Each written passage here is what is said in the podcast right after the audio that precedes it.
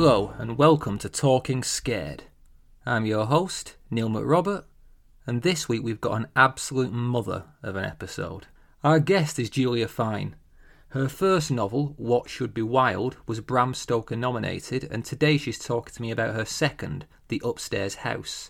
It's another tricksy tiptoe into the weirder edges of supernatural fiction.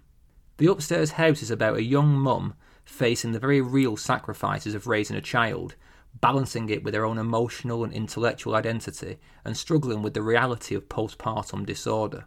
It doesn't help she also seems to summon a couple of ghosts, one of whom lives in the titular upstairs house, an impossible apartment placed above her own. As you'll hear, Julia's not shy about taking on the false ideals of motherhood and picking them apart. That makes this an important book. One that, you know, addresses those unrealistic expectations that we all are conditioned to have. And it says, hey, it's normal to sometimes wish you hadn't had the goddamn baby. And Julia and I talk a lot about who would benefit from reading the novel. Quite aside from it being a learning experience, The Upstairs House is also an extremely clever, tricksy and puzzle-like exploration of parenthood, blended with some intriguing historical details. It's postmodern and anxiety-inducing, and it makes you really grateful that you weren't just left on the doorstep somewhere as a child. Two brief asides before we start. First, I'm recording this in the immediate aftermath of the Texas Big Freeze. Now, I have a number of listeners in Texas, and if you guys are hearing this, I, I really hope you're all well and warm. Secondly, we've talked about my accent before on this show. Some of you, largely my North American listeners, bizarrely seem to like it. But if you're not from the U K, then you won't necessarily know how much people up north struggle with U's and H's. So this is an episode about the upstairs house, and it's a wonderful adventure for my local tongue. So, caveats made, let's go. Come with me to an apartment block with too many doors. If you can hear a child crying, don't worry. The ghost will take care of it. Let's talk scared.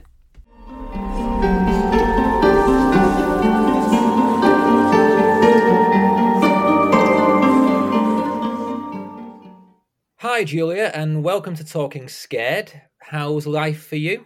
Ah, you know, it's the same as it's been for the past year, I guess. Um, hopefully the light at the end of the tunnel. Hopefully, yeah. Where do we find you today? I'm in Chicago. Wow, so you're in the kind of heart of the storm right now then. Yeah, yeah, freezing cold. I don't know, it's a great city most of the time. Not the best place to be in the winter during a pandemic, but a good place to live. I've never been to Chicago, it's on my list. I must get there one day. Are you from there originally? I'm actually from Washington, D C, uh, right outside, um, but I met my husband uh, in college and moved here. He's from outside of Chicago, so we've been here ever since. I'm in a place that's roughly as cold as where you are as well. I live in the, the Pennines in Northern England, and today it is a, I won't say winter wonderland, it's more of a winter hellscape outside my window right now. So you're here today to talk about your new novel, The Upstairs House. Where to begin with this novel? It's kind of part ghost story, part existential crisis. Yes. A third part postpartum nightmare. Um, I've read it just the once because obviously I have a massive reading schedule with this show. I do feel like I need to read this one again to really unearth all of its layers and levels of meaning. But start us off, as I always ask, with a brief synopsis. What what do we need to know? So at its core, uh, The Upstairs House is about a new mother uh, who just had her first baby, and she either is being haunted by the ghost of Margaret Wise Brown, who is the author of the children's books Goodnight Moon, The Runaway Bunny, among many, many others, and Margaret Wise Brown's lover, Michael Strange, who was a female poet who was older, and they had sort of a tumultuous relationship. So either she's being haunted by these two sort of literary ghosts, or she's experiencing postpartum psychosis. Uh, so I called this my postpartum poltergeist novel. So a little uh, Henry James-esque sort of, is it, is there a ghost, or is she just sort of losing her mind? Well, that was going to be one of my questions. Is there a ghost, or is she? Yeah. We'll get to that in depth in a bit, hopefully. Mm-hmm. My first question, though, sort of set the ground with this. And I hope you don't, don't mind me asking, but how much of The Upstairs House is born, no pun intended, out of your own experiences?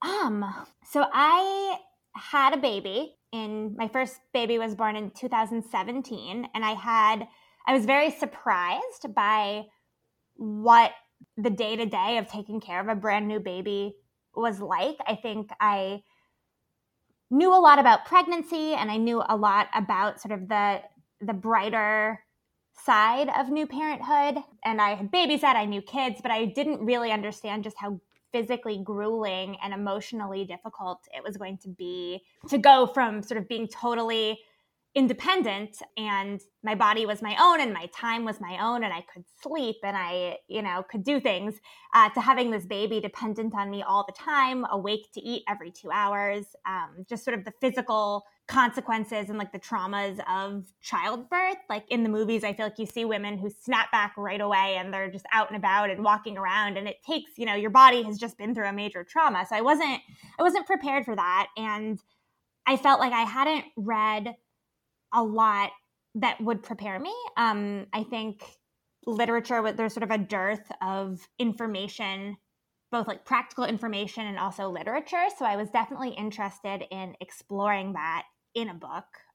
I didn't really have postpartum depression. I think what I had was more of just sort of a, the usual transition from being responsible only for myself and having my freedom to having a baby dependent on me, which is just sort of this emotional transition. Um, but I started to think, what if these sort of moments of frustration that I'm experiencing, what if I sort of pushed on those and it wasn't just a brief moment where I thought, you know, why won't you stop crying, baby? But it was, you know, a week alone with the baby, the baby crying. What would I do? How would I feel? Um, what what does it look like to go to sort of the extreme of some of these postpartum mood disorders? The, the germ of the idea came from my own experience, um, but my time as a new mom, while it has some similarities to Megan, the protagonist, uh, it was not it was not anything like sort of what she experiences. Well, that's good to hear. I mean, I'm going to make I'm going to make a comment now that sounds so ridiculously trivial. And please let me complete this, because otherwise you may storm off. Me and my wife don't have children, uh, and I have absolutely no idea, really, about the depth and extremity of the stress and the emotions and all these things that, you know, you're talking about. Basically, I bought a puppy in, in August, and just the needs of that puppy and just the fact that I can't leave the house for eight hours at a time and I, I have to be around to keep this thing alive, even that I found a real kind of incursion into my my sense of self. So I can't imagine what it's like to do it with a human. Um, I can fully understand how you get a horror novel from that pressure. Yeah, it is. I mean, I do think I think a pet is a good gateway into that. I remember we got a cat at this point, like six or seven years ago. And I remember thinking that too, like there's something alive in my house that isn't me, you know? Um, yeah. And then a baby is just times a million.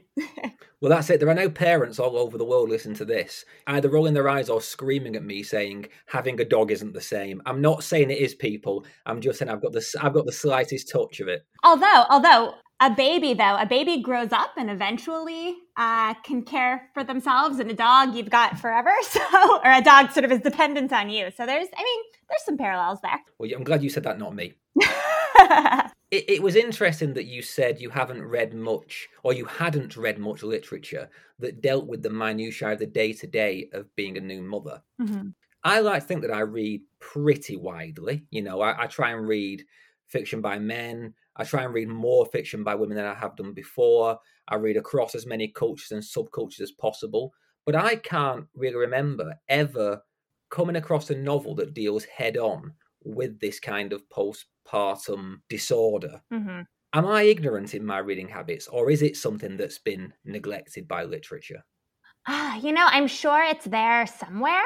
Um, I... I had trouble finding it. I there's uh, Charlotte Perkins Gilman's The Yellow Wallpaper from, what is it, the late eighteen hundreds, I think? Don't quote me on the date. It's a short story written two hundred years ago.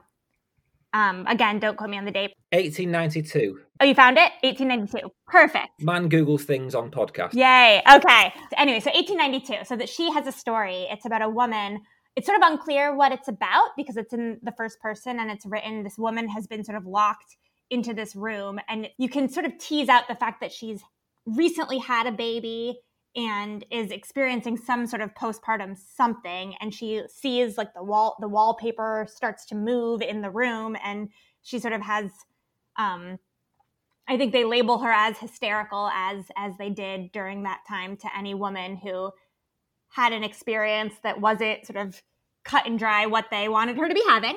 Anyway, so that that was definitely an inspiration, that short story. But I had not seen much that was about, like you said, the particular sort of those very intense first few weeks and months. I think um, there's literature about what it's like to parent and to parent young children even. But sort of the, like you said, the minutia and the very sort of visceral experience of when you have literally just had a baby and now have to take care of both yourself, having just had a baby, and this child.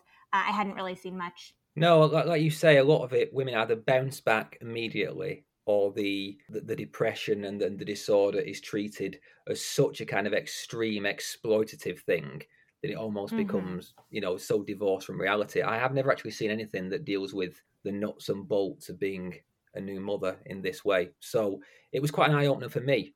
And what it made me think is horror, as I mentioned, or, you know, terror or unease or whatever you want to, whatever adjective you want to use for this novel, um, seems a really apt way to address that theme. So your first novel, What Should Be Wild, was nominated for a Bram Stoker Award. Did you come to The Upstairs House thinking, I'm going to write a horror novel? Or did that kind of happen against your will? Um, I, I definitely... While I was awake with my son in those early days, it was just the two of us in the middle of the night. And I was sort of, I actually started out thinking, I feel sort of like Jimmy Stewart in Rear Window, where everyone else is asleep or doing something else and I'm the only one. And what if, you know, a new mom saw something out the window? And my initial intention, I think, was to have more of like a psychological thriller crime novel. Um, but I think I just am drawn to horror because... Um, I, I think that you can talk about emotion in such an interesting way by including a ghost or some, you know, a monster or a creature or something like that that can sort of uh, personify some of the feelings that you're talking about in a way that in potboiler psychological thriller you might not be able to. And I was just so interested in this idea of being haunted basically by the person you might have been had you not have had a child, or by the person that you were before you had a child, and sort of what that would mean. And it just made so much sense that there would be a real ghost and it would be a horror novel. Um, and I also think sort of that sense of unease in the postpartum period, especially with your first child, where you're not really sure what's normal and what's not, because like obviously it's not normal to be waking up every two hours to feed a baby, but also that is normal for having a new baby. And, you know, it's not normal for you to feel like your body doesn't belong to you anymore, but it kind of is. And so that question of sort of the uncanny was there. And so it just, it, yeah, like you said, it lent itself so nicely to a horror story, or sort of a story with elements of horror. The uncanny is a word that gets used a lot, and it gets used in academic circles in a very specific way. And mm-hmm. as I've explained on this show before, the uncanny in, in its truest sense is to do with something that was once recognized becoming unrecognizable. For listeners who don't know, it comes from the German word unheimlich, which means unhomely. So it's when the home suddenly is turned to something that is unhomely. So it's a bit of a paradox. And in this novel, as much as the home becomes unhomely and unrecognizable, Meg, our protagonist, her body and her sense of self in many ways becomes unrecognizable to herself. And I found that a really mm-hmm. interesting twist on what the uncanny can be and how disoriented we can be in our own lives. Yeah, I am, I think that's exactly the way to put it. And I think although her experience is extreme, like I said, I sort of decided how how far can I push a postpartum mood disorder, how, you know, for the sake of making it an interesting book. Um, but I also think that's a really common feeling for anyone who's had a baby. I even if you're having the most wonderful postpartum experience, I think there's moments where you look at yourself and you don't really recognize mentally or physically what you see. Yeah, and I think as much as we have ghosts and supernatural incursions and all these things in this novel, and we will get to that, I, I do feel like the real terror of the novel is much more to do with that sense of destabilized self and, you know, your life shifting in in, in uncanny ways. Um, I want to kick off, I think, maybe a rich vein of conversation here by picking up on a tweet that you you actually tweeted yesterday, oh.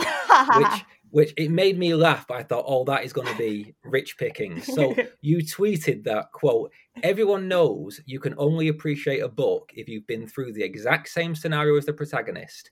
This is why The Hunger Games was so popular." I'm glad you found that funny. I Well, I kind of, having read the book, I kind of knew exactly what you were referring to. Mm-hmm. But, well, let's see if I'm right. What what was that a reaction to? What What's the, the, the backlash been?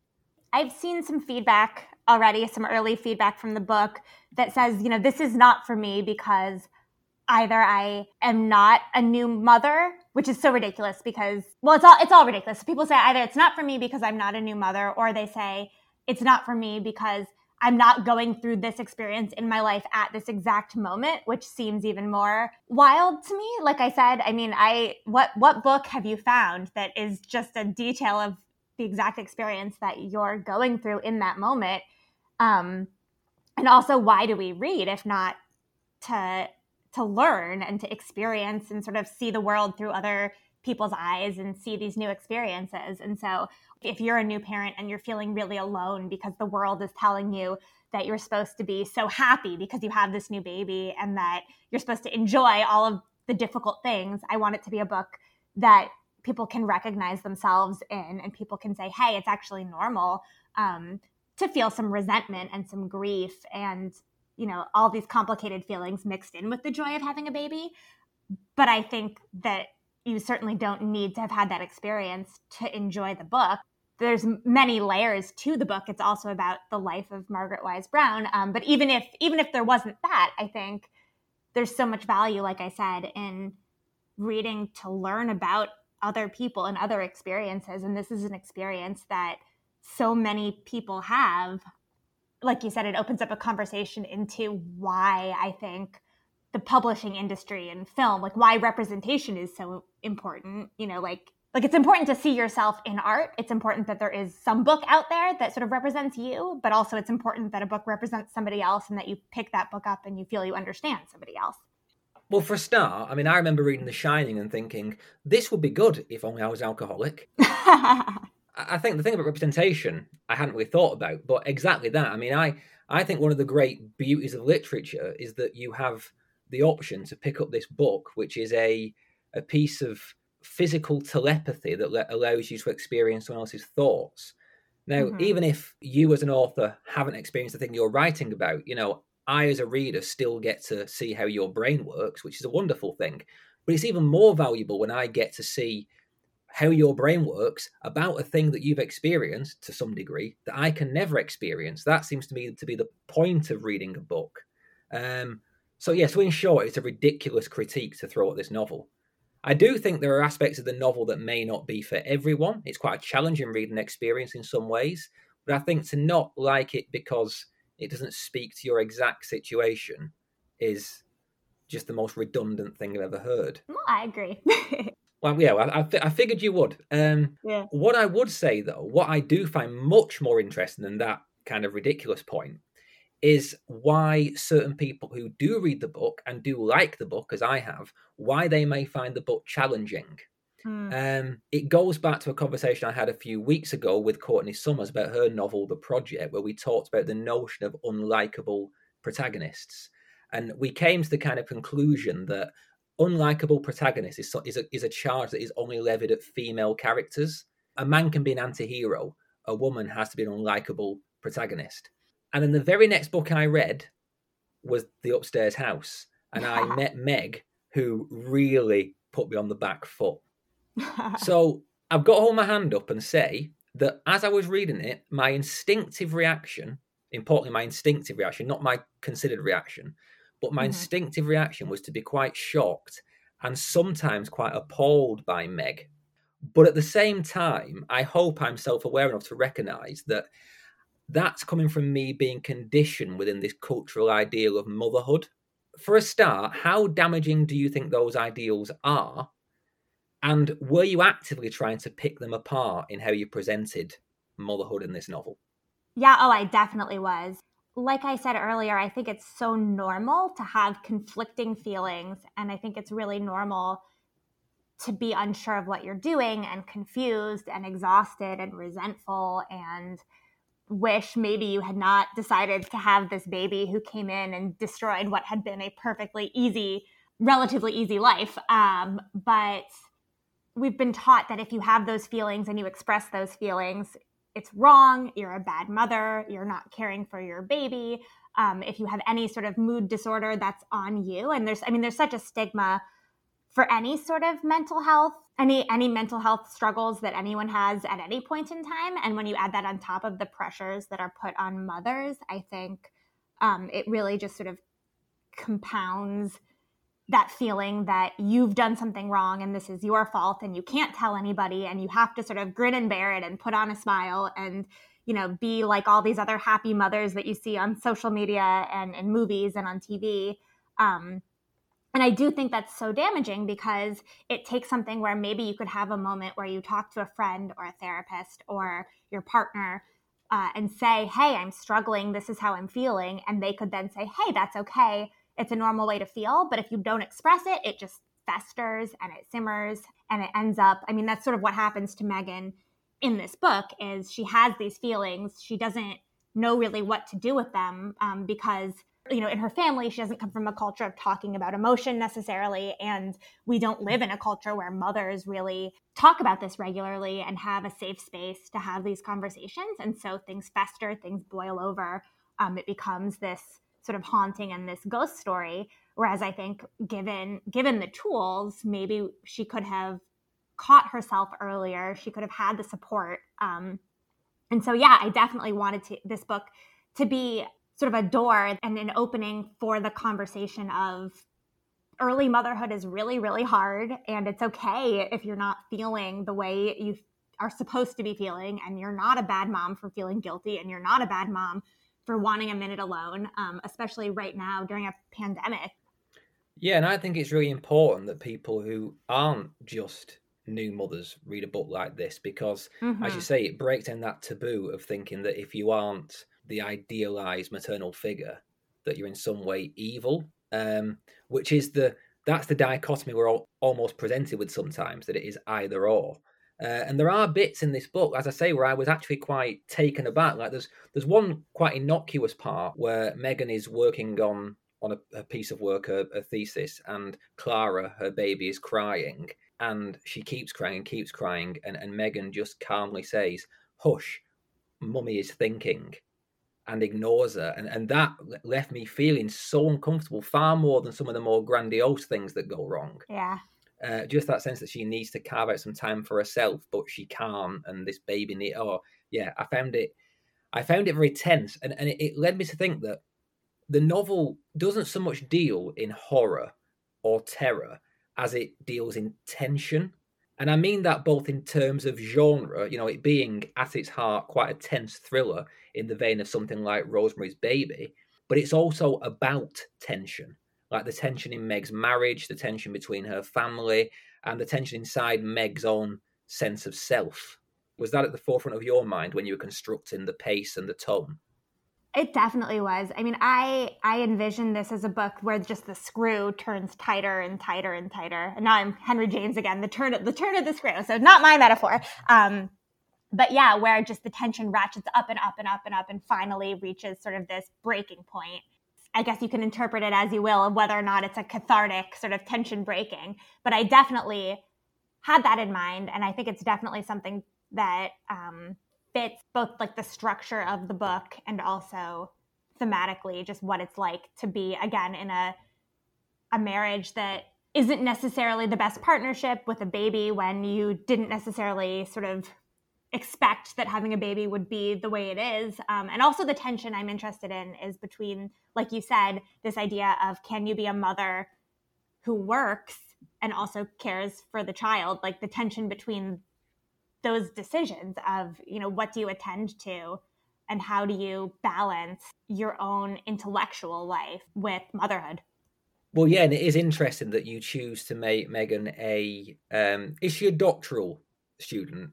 She is, yes. Yeah. Right, so she's doing a, a PhD thesis, which is something I've been there and done that, and I that nearly drove me insane. I, I nearly had a breakdown when I did my PhD. So um, just reading about her trying to do it whilst raising a baby was enough to give me a cold sweat. Um, but, w- yeah, let's talk about that other side of the novel then, because we haven't got into this kind of haunting aspect yet. Talk to me and to the listeners about these characters, Margaret Wise Brown and Michael Strange. They are two real historical characters. Give us enough to, to go with in case we may not have heard of them. Yeah, so um, so in The Upstairs House, Megan is working on uh, a dissertation in, it's about modernism in children's literature. Um, and so there was in uh, the U S in the like thirties and early forties, um, sort of a new type of children's literature that came out of the progressive early childhood education movement, where books went from being just fairy tales, once upon a time, sort of magic touches that we're used to, um, to the kind of children's book that we're actually used to seeing now for very small children. So something along the lines of a fire truck goes beep, beep, you know, or Goodnight Moon, where you say like goodnight comb, goodnight brush. Um, and it's much more based on a child's actual experience. And so Margaret Wise Brown, uh, the author, was at the forefront of that. And so as Megan, uh, the protagonist, is working on her dissertation, she's researching Margaret Wise Brown. And Margaret Wise Brown um, sort of starts appearing in in the novel um, in sort of Megan's condominium building. And uh, so Margaret Wise Brown had a ten-year relationship with a woman named Michael Strange, who also appears in the novel, who was a poet and a socialite and sort of a an actress. She was a bit of a dilettante. She was really just like a Gilded Age, wealthy, well-connected woman who really had a had a massive influence on Margaret, and they had this love affair. And so in the book, Megan is working on this dissertation, and Margaret and Michael sort of pop up to tell her what she should or should not be working on. And her dissertation, they sort of they sort of haunt her manuscript, um, and you sort of see the manuscript go from being a fairly typical academic text um, to something that sort of has a touch of the ghostly about it, I would say. Just for full disclosure, my research background is into metafictional Gothic. Oh, definitely metafiction, yeah. yeah, that that that got me salivating quite a bit, which is why I say I want to read it again, because anything like this always yeah. bears repeat reading, because there's always that extra meta layer to to, to plumb into. Mm-hmm. And I want to put I want to get into that with you now. But, but before we do, let's, you know, more broadly, how did you conceptualize this novel that has these two strands, you know, the, the motherhood aspect? Where did where did Margaret Wise Brown and Michael Strange enter that equation? Um, so I, after having a kid, I read Goodnight Moon all the time, and I found it so weird and so interesting. And I, as a child, I had not realized quite how creepy and unsettling it was. Um, there's that one page where, you know, you say goodnight to everything in the room, and then it says good night nobody, and it's just a blank page. And I thought, ooh, a ghost story, you know, right away. And I was also just curious about who had written it. And as soon as I started reading about Margaret Wise Brown, I was just shocked that she was so different from how you would imagine somebody who wrote children's books. Uh, she so she died at age forty-two, so she was very young, and she was an avid rabbit hunter. Uh, she was bisexual. She had this weird cabin in Maine that she would go to and swim naked in the ocean and draped it in furs, and just was a very, very interesting woman. And I was fascinated by her, and I felt like her story needed to be told. I was sort of surprised. I've actually, I felt not surprised, but lucky. I felt lucky that I didn't see, there wasn't another Margaret Wise no- Brown novel that sort of was trying to tell the same story I was trying to tell. Um, And this relationship with Michael Strange was so interesting to me, too, because it was definitely a toxic relationship. Um, they, I don't think either woman was necessarily good for the other. They, their letters survive, and it's so interesting to sort of like read between the lines there, where neither was really getting what they needed from the relationship, and neither of them could really let go. And by all accounts, there were sort of some abusive aspects of it. But I sort of thought, well, isn't this a little bit like sort of if you are raising an infant, if you have a baby where, you know, you're you're so in love, but also miserable, and the baby is totally dependent and sort of like yanking your chain a little bit, you know?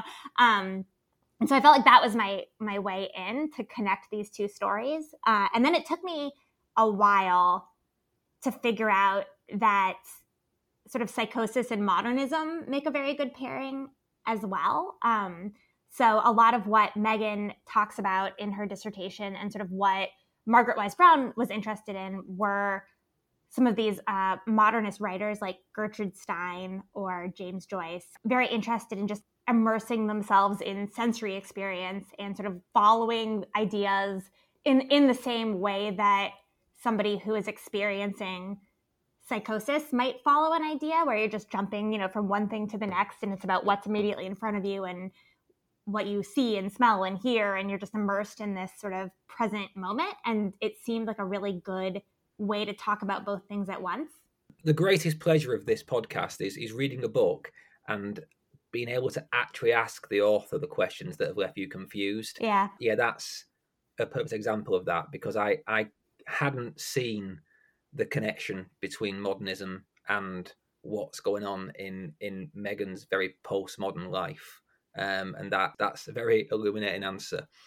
Speaking about postmodernism, though, so like, as you say, the, the thesis that she's writing is on modernist authors. You've written a very postmodern author, uh, novel to mm-hmm. the extent that you're playing around with text and, and, as you say, textual hauntings. And Megan's document is haunted by these characters.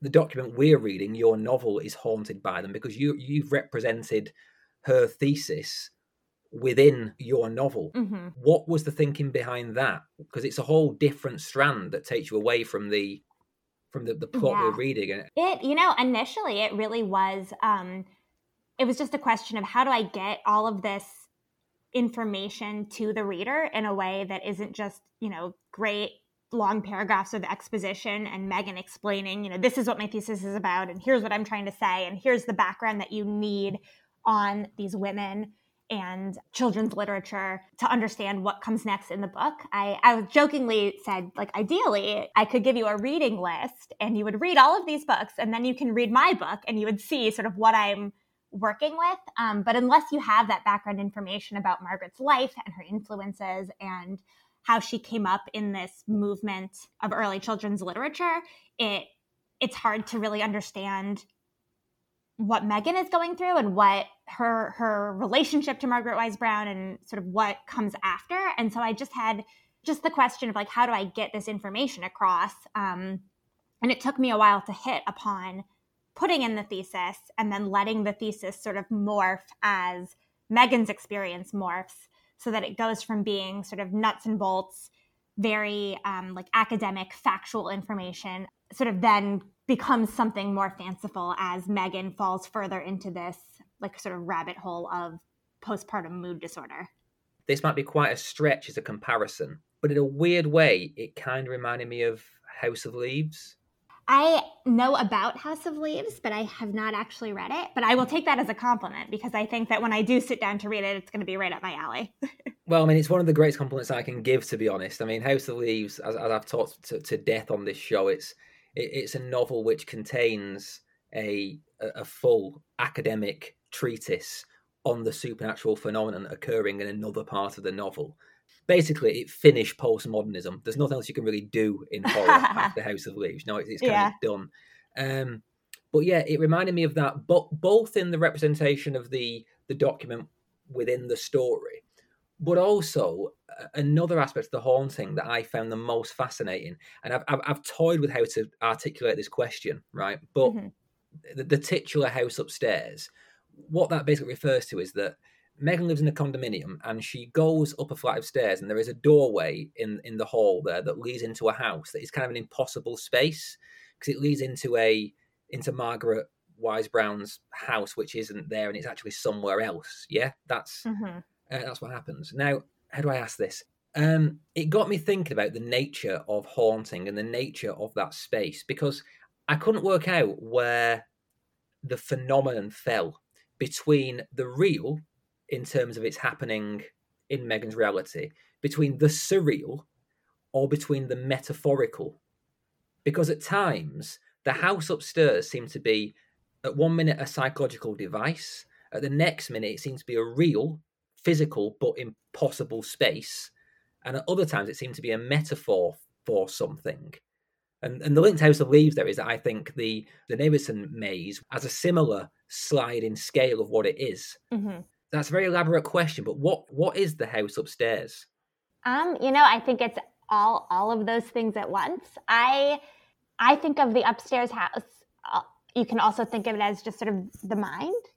There, there's a very real question of like, is this a book about a woman sort of losing her mind? And I think in one sense it is, and in another sense it's a ghost story. Um, and I think I. Because the book is told from Megan's perspective, and Megan is so convinced that it's real, um, then for her it's real, right? So as the reader, you're reading it, you're reading it from her perspective, and it's real. Uh, but then there's the question of, is she experiencing a postpartum mood disorder, in which case would it not be real? And so as the reader, you have that layer of remove where you can sort of you have the distance that she doesn't have to say, hey, maybe these things you think are happening aren't actually happening. Um, and so on that level, sort of it becomes some like more of a mental trap, more of a metaphor. Um, and then you're right, sort of the the impossible space, the sort of ghost story nature of it. And I was trying to draw on the tradition of sort of the ghost story where just the one person can see the ghost, and are you losing your mind? Or is there a ghost? Or does it even matter? Because what matters is sort of the the response that it provokes. So I would like to say that it's everything at once. I think that there's a lot of readers who want sort of a, well, is this real? Yes or no? Uh, but I think it's just more complicated than that for me. And I I appreciate a book where sort of it operates on multiple levels and there's a bit of a mystery to it. And you can read it through once as if it's actually happening, and then read it through another time as if it's all in her head, and get something different out of the experience both times. And so I guess I don't really have an answer. I think you're right. Some readers want a neat, tied up answer. I'm kind of, I like both. So I, I love a ghost story where you find out, you know, what the burial ground was, where the demon came from. I love when it's all neatly packaged and it's told in that very traditional way. I think that's great. It's satisfying. I also love a kind of postmodern story in which the inability of resolution is the point, if you know what yeah. I mean. Oh, one hundred percent. Yeah, this falls very much into that camp where it's not really about answering the question. It's about the fact that you can't answer the question, I mm-hmm. would say. In my writing, in my drafting especially, I lean toward as ambiguous as possible. And then at a certain point, I realize a reader wa- needs something to grasp onto. Um, and so this was about as as clear as I could make it. Yeah. One thing that did interest me, though, very much is, we've touched on it already, but the link between texts or between writing and, and haunting. Mm. Because, mm-hmm. so Margaret and Michael both kind of turn up in Megan's life, but they man- manifest in different ways. Margaret appears in a very corporeal form, whereas Michael, as you said before, is is the postpartum poltergeist for yeah. the majority of the story. And I was wondering, are you trying for a kind of meta reading of ghosts there? Because at one point you say that Margaret has a body of work, and therefore she has a body as a ghost, and Michael doesn't, and therefore doesn't. Are you trying to say something about haunting and writing and legacy? Yeah, I, I am. Um, so Margaret Wise Brown obviously is posthumously just ridiculously successful. Um, you know, has sold millions of copies worldwide of Goodnight Moon and then the rest of her catalog, and has just really had this career that, were she alive to see it, Michael Strange, I think, would be intensely jealous of. Margaret's career was on the rise as Michael's was sort of on the on the down, on the downfall. Posthumously, after they both died, nobody really knows who Michael Strange is, except that she was once married to John Barrymore, the actor, and she had this affair with Margaret Wise Brown. Like, that's really her claim to fame. There isn't much out there about her. It's hard to get a hold of her work. I had to really dig uh, to turn up her autobiography and her books of poems. With Margaret Wise Brown, everything is readily available. There's so much information. Everybody knows her name. Um, and so I felt like it would be just sort of, I suppose, an inside joke, a little nod to sort of that that competition and the way that that manifests uh, throughout the book. And I also was interested because um, when it came to sort of having bodies, bodies of work, um, self-presentation, I was interested too, because Margaret Wise Brown, for all of her quirks, um, was always very much herself, whereas Michael Strange, when you read about her, it seems like she was sort of putting on, she's sort of playing a role, putting on a facade a lot of the time. Um, like if you read her autobiography, it's very grandiose and it feels very like, for example, actually, this is one of the things that struck me early on. She talks about having a baby and she says, and then I woke up and everything was wonderful and I was a mother. So it's like things like that where it just, you don't feel, you don't feel like you really know her. She's sort of hiding herself, whereas with Margaret, a lot of what remains are her journals and her letters where she's hard to understand sometimes, but it's not because she's hiding herself. It's because she was just a really complicated person. Uh, so I was interested in this idea of what what's left of us when we do sort of present a certain version of ourselves to the world. Would that mean something different, you know, to, to come back and to haunt? I guess in my version, Michael wants Megan, the protagonist, to be writing, you know, the version of Michael that Michael presented to the world. But like, who was she really, and how, what gets left behind after you die if what you've presented is always this sort of facade and this ego? Yeah, and that ties back, doesn't it, into, you know, writing as birth and and haunting as legacy, because, you know, Megan is going through this thing where she is externalizing herself into her baby, into Clara. There's lots of talk about, you know, the, the skin meeting, them almost being one being for quite a while. And then obviously Clara will, Clara will outlive her and will, will become her kind of living legacy. Yeah. And, it, and it's the same with a book that, you know, you, you write mm-hmm. a book and you birth it and then it out, outlasts you. Um, and all this we're talking about, all the, these metatextual, metafictional levels, takes me back right to the very origins of the Gothic, because exactly the same thing is done in Frankenstein, you know, where the whole link between the book and the monster in Frankenstein, and that was all born from the trauma of a child being lost and mm-hmm. traumatic motherhood and all that. So the more I listen to you talk, the more aware I am of how this fits closely into the Gothic, although it yeah. may not seem to at first when you read it, but it's all there. That stuff that you're doing has been, you know, it's in it's in a long tradition. Mm-hmm. Definitely. It does feel like this is a piece of work that could help shift some perspectives on some important issues. So my last question about the book for you is, obviously you want everyone to read your book, but who do you think really needs to read it? Oh, gosh. Um, I think the people who probably need it most are the people who have new parents, particularly new mothers, in their lives and don't necessarily know what they can do to help or what the experience is like. Um, I think so. I, I already have said that I want, you know, new moms who feel alone and feel like they're the only ones experiencing this to read this book and recognize that it's actually really common to have these mixed feelings. But I also think um, it's important for someone, like you said yourself, who hasn't had kids and doesn't really know what the experience is like, I think for you then to read it, if there's someone in your life, especially sort of given what's going on in the world right now and how isolated we all are feeling, um, I think new parents right now are feeling especially isolated. It's everything that I've been writing about on top of having no human contact and being in lockdown, you know. Um, so I think that people who have have new parents in their lives and want to understand what those new parents might be going through and what they can do and how they can be a support system, because there isn't, I mean, there's not, there's not all that much you can physically do, but I think just having, having people who understand and, you know, even, even being able to call up your friend who just had a baby and say, hey, I know this is really hard. You're doing great. I think that is so huge. And so I think if people can read this book uh, and, and it gives them insight into what their loved ones and people in their lives are going through, I think that would be wonderful. I think, as I say, it's worked on me anyway. It's it's given me a new perspective on on, on things that I instinctively reacted to quite coldly. By the end, I was. Mm-hmm. It felt quite triumphant by the end that Megan had come to the realization that she loved her child. It was quite a.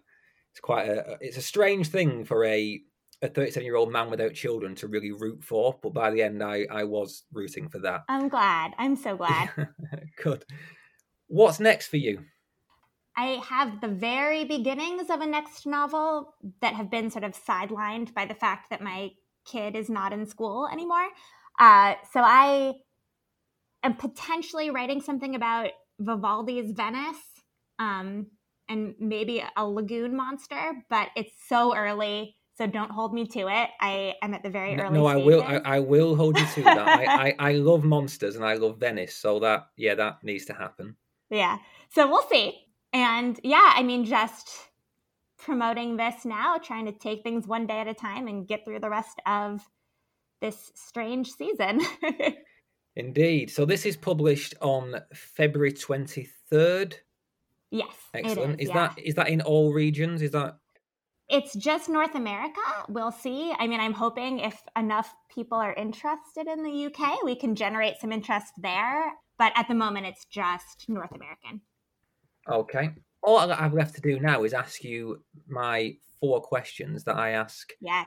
each of my guests. Oh, I've just checked. You can get it in the U K on Kindle, so that is good news for everyone. Oh, good. I'm glad you checked. Yeah, you can get it. Right, so question the first of my rapid-fire round. What was your gateway to horror? Fairy tales. Oh, go on. I watched Stephen Sondheim's Into the Woods as a kid, which is just, I mean, tot- totally inappropriate for the age that I was when I watched it. Um, but it's these very dark, sort of the original interpretations of fairy tales, you know, where the stepsisters cut off their feet to fit into Cinderella's slipper. Um, and I think that that sort of seeing seeing desire made manifest was the gateway really to horror for me. It led me to Angela Carter, who... I would I would call a lot of what she does horror. Um, oh, definitely, yeah. Yeah, so that that was sort of my way in.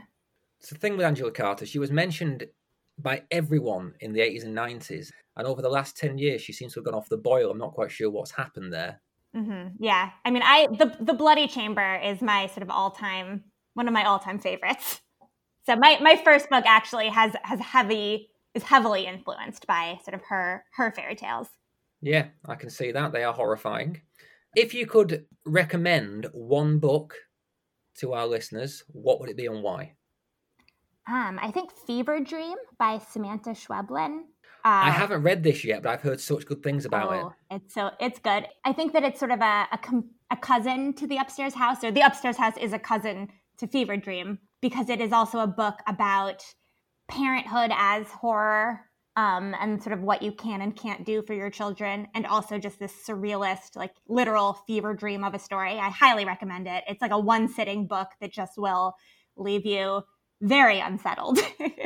Yeah, I keep being told it's quite a disquieting experience, so I need to read that. Yeah. Okay, that's a great recommendation. Third question. If you had one piece of advice for a fledgling horror novelist, what would it be? I think I would say lean in to what feels sort of weird about your work. Um, you know, something that might feel like, oh, nobody's doing this. Should I do it? I think the answer is yes, because then you're the one, you're the one doing it. And yeah, like just le- leaning in to the bizarre, the strange, the uncomfortable. That all sounds very promising. And and my last question, thank you for all your answers, but my last question, what truly scares you? Oh, gosh, you know, ah, uh, I mean, if I say climate change, is that just too dark? Is it too? No, like, no. The real world things. Yeah, the real world things are what scare me. The things where it feels like they are coming for us and so outside of our individual control. And, you know, it's hard to turn the ship, but we have to keep trying. I guess that's what scares me, is sort of the the idea that the ship can't be turned. Now, you can't go too dark on this show. I always do this. I ask that question last, and it always leaves things in a quite uncomfortable place. Yeah. Which we, I mean, I maybe we we deserve to feel uncomfortable, though. There's a lot. I mean, if we're talking sort of real world horror, there's a lot sort of that we should feel uncomfortable about. So. Climate change, it's the big one. Yeah. I, I, I'm speaking to Jeff Vandermeer um, in a few weeks. Oh, uh, so yeah, he, he'll have a lot to say. Yeah, he'll have a lot to say about that, I imagine. So mm-hmm. Look forward to that. Where can people find you online, Julia? Uh, my website is julia dash fine dot com. Uh, and I'm also on Twitter, as you saw, at uh, at FineJulie, F I N E J U L I. Well, thank you very much. I hope the book is a huge success. I think it will really resonate with a lot of people. I hope, as we've continually said, I hope it resonates with more people than the immediate demographic, because it's a learning curve that people need. But for now, all I can say is, Julia Fine, thanks for talking scared. Thank you so much.